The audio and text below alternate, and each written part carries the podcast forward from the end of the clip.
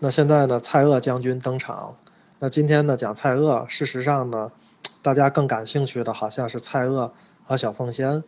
那其实呢，在蔡锷遇到小凤仙的时候，正是蔡锷呢在人生最低迷的时候，他手中呢没有军权，在袁世凯身边，啊，也在北京。那个时候呢，和小凤仙相识。小凤仙呢，也是识英雄重英雄，两个人呢则心生爱意。那最终呢，他逃离北京，也是得到了小凤仙的帮助。但事实上，今天我们要讲蔡锷呢，是还原整个这样的一个人的历史的面貌。所以呢，我们可能在讲的过程当中，不以这段绯闻为我们的主线。蔡锷将军呢，字松坡，是湖南邵阳人。那生于呢一八八二年。十二月十八日，那用今天的话讲呢，蔡锷将军是一个典型的八零后。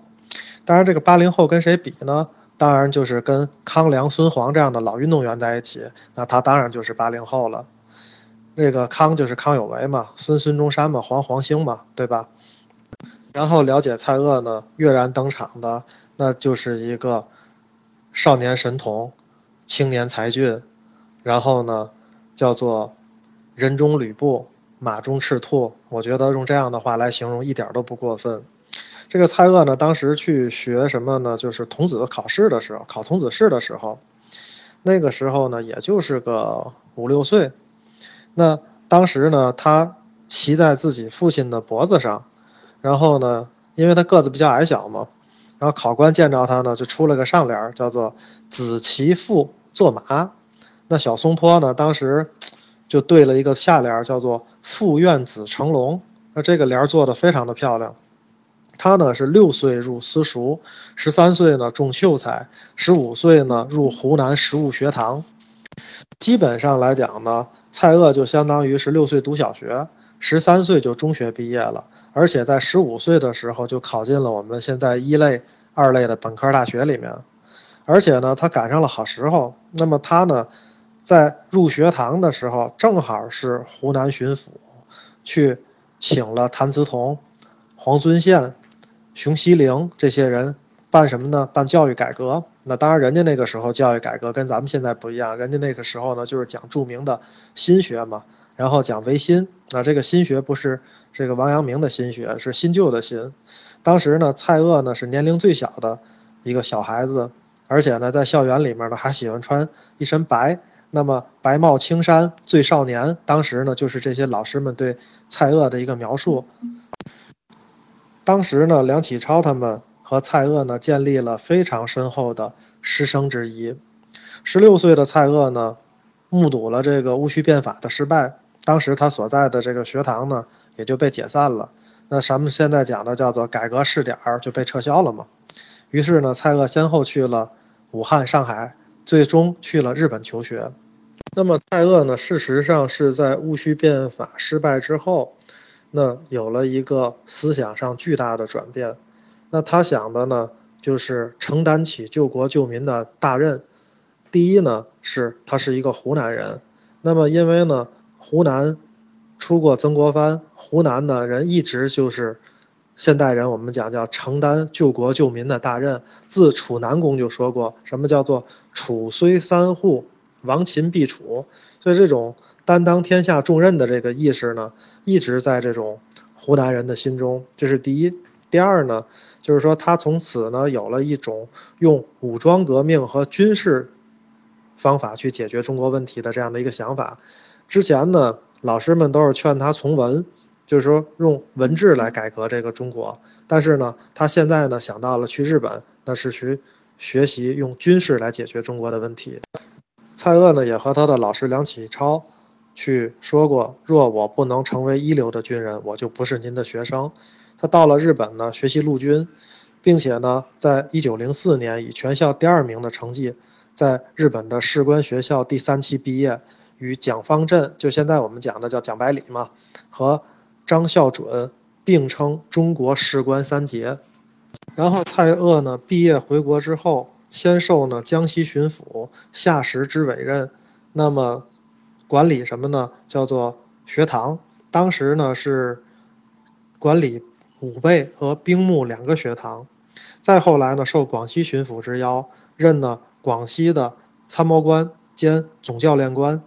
事实上来讲呢，蔡锷的社会地位提升是速度惊人的。一九零八年呢，蔡锷出任广西新练常备军第一标标统。二十六岁的他呢，就有了军权。第二年呢，蔡锷呢就监督并办了这个新学的兵营。这一年呢，也组织了一个叫做武德会。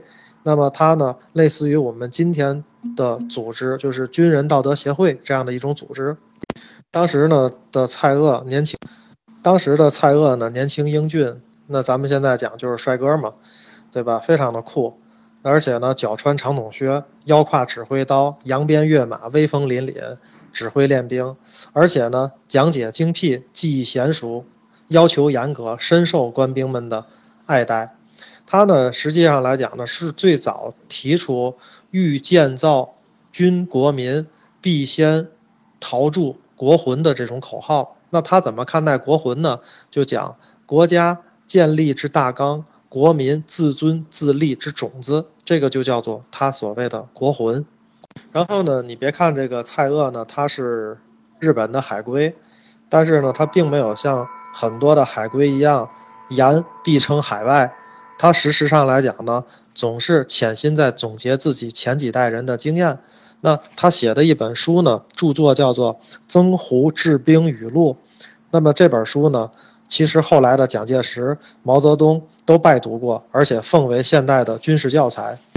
书的主旨呢是讲为将之道，以良心血性为前提。那么，并且来讲呢，他讲治军之要，犹在赏罚严明。对于风气纪纲大池的军队，主张以菩萨心肠行霹雳手段。那么，在蔡锷眼里，军队呢既不同于传统的什么家兵啊、亲兵啊、子弟兵，也不同于西方所说的职业化、雇佣化的军队，而事实上来讲呢，他想打造的是一种有自己特色的这样的一支有战斗力的军队。所以呢，他其实没有完全的肯定曾胡的这种主守不主攻的思想。当然也不喜欢呢，西方这种兵学家讲的极端的扩张主义，他觉得呢这样要么左了，要么右了。他呢赞同的是中国军队要诱敌深入这样的一个战略思想。那么它叫做什么呢？叫做这个波亚战术，事实上就是我们现在说的游击战嘛。应该是以险为守，节节为防，以全军而老敌师为主，以。其深入无计，乃欲举歼之。这个构想呢，基本上跟蒋百里的构想是一样的。后来呢，在抗日战争当中，也为此证实这个战略思想是非常正确的。然后呢，一九一一年武昌起义爆发，这个从未参加过同盟会的蔡锷，居然被推为起义的总指挥，而且呢，当时呢，二十九岁的蔡锷就已经成为了云南的都督。这个三十出头的蔡锷呢，确实有着老革命家一样的这种老练之处，但是呢，他虽然参加过民国的建立、二次革命这样的大事儿，但是他确实呢，还和他的老师梁启超一样，对这个爱国呢，有着这样的一种理想主义色彩。那么这种理想主义呢，代表着就是，那么他去拥护。袁世凯做这个大总统的时候，那么他想到的是，如果袁世凯能理解这些爱国者的心思，并且能够顺应时代，并且开创一个新的时代，那么这个中国的革命就是一个非常完美的事情了。虽然当时袁世凯已经表现出了一些和孙中山他们不同的见解，但事实上蔡锷并没有去深入的关注这些。那国民党改组之后呢？蔡锷宣布退党，他认为军人应该实行不党主义。但当这个宋教仁被暗杀，那么这个时候孙中山跟黄兴发动二次革命的时候，他却毅然地站在了袁世凯一边，因为他觉得孙和黄的二次革命在法理上是不足的，而且呢，他希望能通过自己去平衡共和双方或者各方的这种力量。可是，当他去做了这样的一件事情以后，也就是说，当二次革命失败以后，那全国的军阀就变成了这种拥兵自重的一个局面。而且，蔡锷做的第二件事情，为了表示拥护袁世凯呢，也把自己的军权移交了出去，并且呢，来到了北京，在袁世凯身边为袁世凯提出各种的军事建议。可是，他确实万万没有想到，在一五一九一五年，袁世凯。复辟称帝，其实呢，袁世凯对蔡锷呢是非常的忌惮的。他曾经呢问过意大利的记者莫里说：“蔡锷会统治中国吗？”莫里呢当时是很轻蔑的斥之为愚蠢的问题，并未理睬。但是呢，莫里还是直截了当的告诉了袁世凯说：“不满的情绪十分广泛，我确实还没有遇到一个人是支持帝制的，连你的亲信冯国璋都不支持你称帝。”所以蔡锷呢，在逃离北京之后呢，是痛悟要诛讨国贼，而且呢，是隶属袁世凯的罪行。蔡锷在二次革命当中确实也明确说过，一旦袁世凯称帝，他就反袁。但是这个呢，虽然他这么说过，他在二次革命的时候呢，确实是站在了袁世凯一边，所以呢，他在护国运动当中，这种威望其实是稍微打了一些折扣的。尤其呢，在这个时期，他的身体病得已经相当严重了。他自己呢提了一个联儿，说：“才若晨星，国如垒棋，羲和而支持，乃惧而坚决。”下联呢是：“君等饮弹，我既吞炭，与生也废弃，宁死也芬芳。”那其实呢，在转年一九一六年呢，三十四岁的蔡锷呢，因病情恶化就东渡日本，最后呢，在福冈医院里面十一月八日病逝。这个十九世纪的八零后呢，成为了中华民国历史上第一位享受国葬殊荣的革命元勋。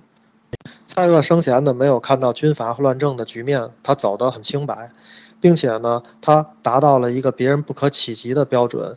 有人评价，自民国以来，五人解兵权，唐爱犹存者，蔡松坡一人而已。那短暂的一生，他确实树立了很多丰功伟业。那包括武昌的辛亥革命，推翻满清；包括领导昆明的重九起义，光复云南。